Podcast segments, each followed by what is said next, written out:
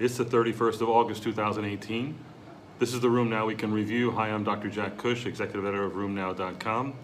This week we're going to talk about unmet needs in Still's disease, what to do with your biologic when a hurricane hits, and paternal exposure to DMARDs and biologics. Always a big issue, never an answer.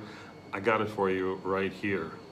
Let's start off with a study about osteoarthritis. A cohort of almost 3,000 patients looked at what drives utilization, what makes those patients seek healthcare delivery. Turns out, obviously, pain. More than half the patients are uh, seeking uh, care for their osteoarthritis because of pain. Really, right on the coattails, and almost as important, are issues of insomnia and depression. Uh, again, numbers around 50% for all of these. Uh, and if you think about it, pain, insomnia, depression, how good are we at managing those things? Pains become more problematic with the restrictions on narcotics. Insomnia, most rheumatologists do not deal with, don't even ask about. And depression, ditto, same thing. These are drivers to healthcare. We need to pay attention to it.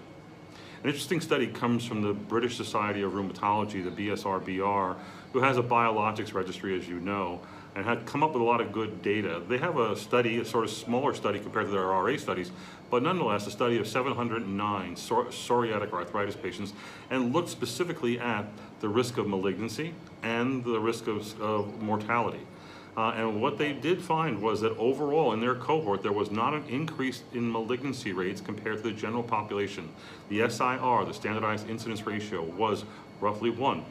But there was a twofold increase with an SIR of two for non-melanomatous skin cancer.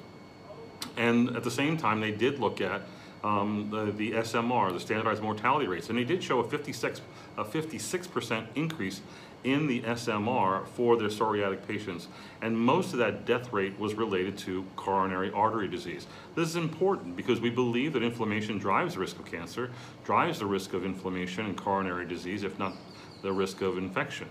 The question is, maybe there's not enough inflammation in PSA compared to RA and other conditions. Interesting finding, may be useful in guiding patients. An interesting study looks at the use of contraception by patients with rheumatic disease. 2,500 patients were looked at. Only a third were taking contraception. Only 8% were using highly effective methods of contraception. By that we mean IUD, implant, or sterilization. And that in spite of these low numbers, uh, almost half uh, actually more than half, 70% of patients were taking at some point a fetotoxic medication, medications that theoretically you shouldn't be using if you're childbearing potential or about to have a child. So there seems to be a low rate of contraceptive use and that seems to be a big unmet need in women who become pregnant with rheumatic disease. The FDA has actually uh, re released some data about what to do during a hurricane and it specifically looks at what to do with insulin. And they say that um, the manufacturers will step up and make the insulin avail available to those people whose insulin has been destroyed or damaged during a hurricane or uh, in whom the temperatures led to uh, a lack of supply. Um, so there's measures in place for that by the companies. Hopefully that's true in rheumatology. But more important was the data that says how the drug should be stored and that insulin should be stored at roughly 36 to 46 degrees Fahrenheit, your temperature, um, um, uh, in, in the refrigerator. And again, remember, don't use the crisper. The crisper tends to be cooler and could lead to extremes in, as far as temperatures there. But like data we published before, if it is unrefrigerated, taken out of the refrigerator, these drugs, biologics and insulin, can be kept at 59 to 86 degrees Fahrenheit for up to a month uh, so uh, again, this is good news for patients who travel and patients who are going through a disaster like this. I tell my patients to avoid the extremes, to avoid the sunlight, etc. Worst thing to do would be to put your biologic on the dashboard of your car and go shopping, in, especially if you live in Texas or Florida or Arizona. So again, I think this is instructive data that you can find from the FDA website. We have the link for you on uh, RheumNow.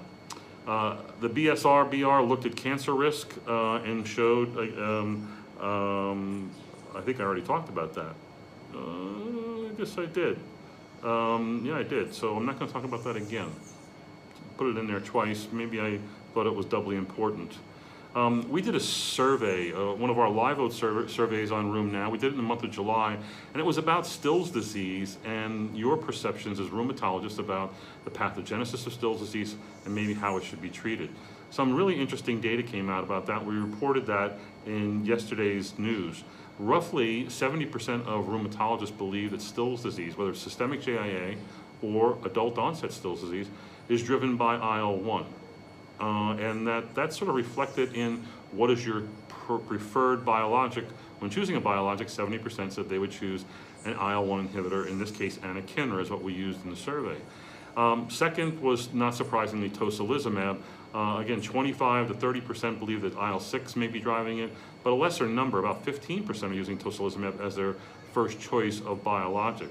Interestingly, when we asked the question, what do you do after steroids? Do you prefer to use uh, DMARD or you go to a biologic? It's roughly split, about 48% for both, suggesting it's not clear what the next um, best therapy is after a high dose of corticosteroids. And to me, the surprising data was who referred you your last patient? Uh, and in there, it was 60% of the referrals were coming from non-rheumatologists, unexpected sources, primary care doctors, hospitalists, and infectious disease doctors leading the way. Only 10% came from other rheumatologists or pediatric rheumatologists, uh, and 10% were being self-referred by the patients themselves. Maybe more important was about 15 to 20% of you who said, I don't have any Still's disease patients. Suggesting, again, there's an education gap here about treatment, um, since this is a rare disorder and most people don't see it enough to be comfortable in managing it. We should look for that in the future. So what happens when you are starting out your gout therapy, you take it, you get better, do you stay on it? Well, we've had a number of reports in the last few weeks on non-adherence and non-persistence being painfully low in lupus and rheumatoid arthritis. We'll now add gout to the list. Adherence to gout therapies is painfully low. Uh, uh, a UK large database, clinical practice database uh, study of almost 48,000 individuals with uh, gout starting on allopurinol showed that non-persistence, non-adherence, roughly half or less. Um, and this is sort of uh, shocking. I'm, I'm, not surprised that um, the non-persistence, you know, they, many patients will start on allopurinol and then stop, often at their own choice. Um, uh, but non-adherence to therapy is equally bad, uh, suggesting again that the most common disorder that we treat, gout, tends to be something for which there are um, problems in its management. Um, the safety of parenteral drugs in, um, in, in, in, fetal outcomes and looking at fertility. Uh, an interesting study actually was a meta-analysis of, I believe the number was 48 papers, originally 223 papers, down to 48 papers, looking at 611 males who were exposed to DMARDs and or biologics. It encompassed almost 6,000 pregnancies and the data was somewhat what you might suggest as far as cyclophosphamide and sulfasalazine, in that they do impair spermatogenesis and probably should be avoided. But when it comes to their effect on fertility, these drugs have no effect on fertility and no effect on the outcome of the infant.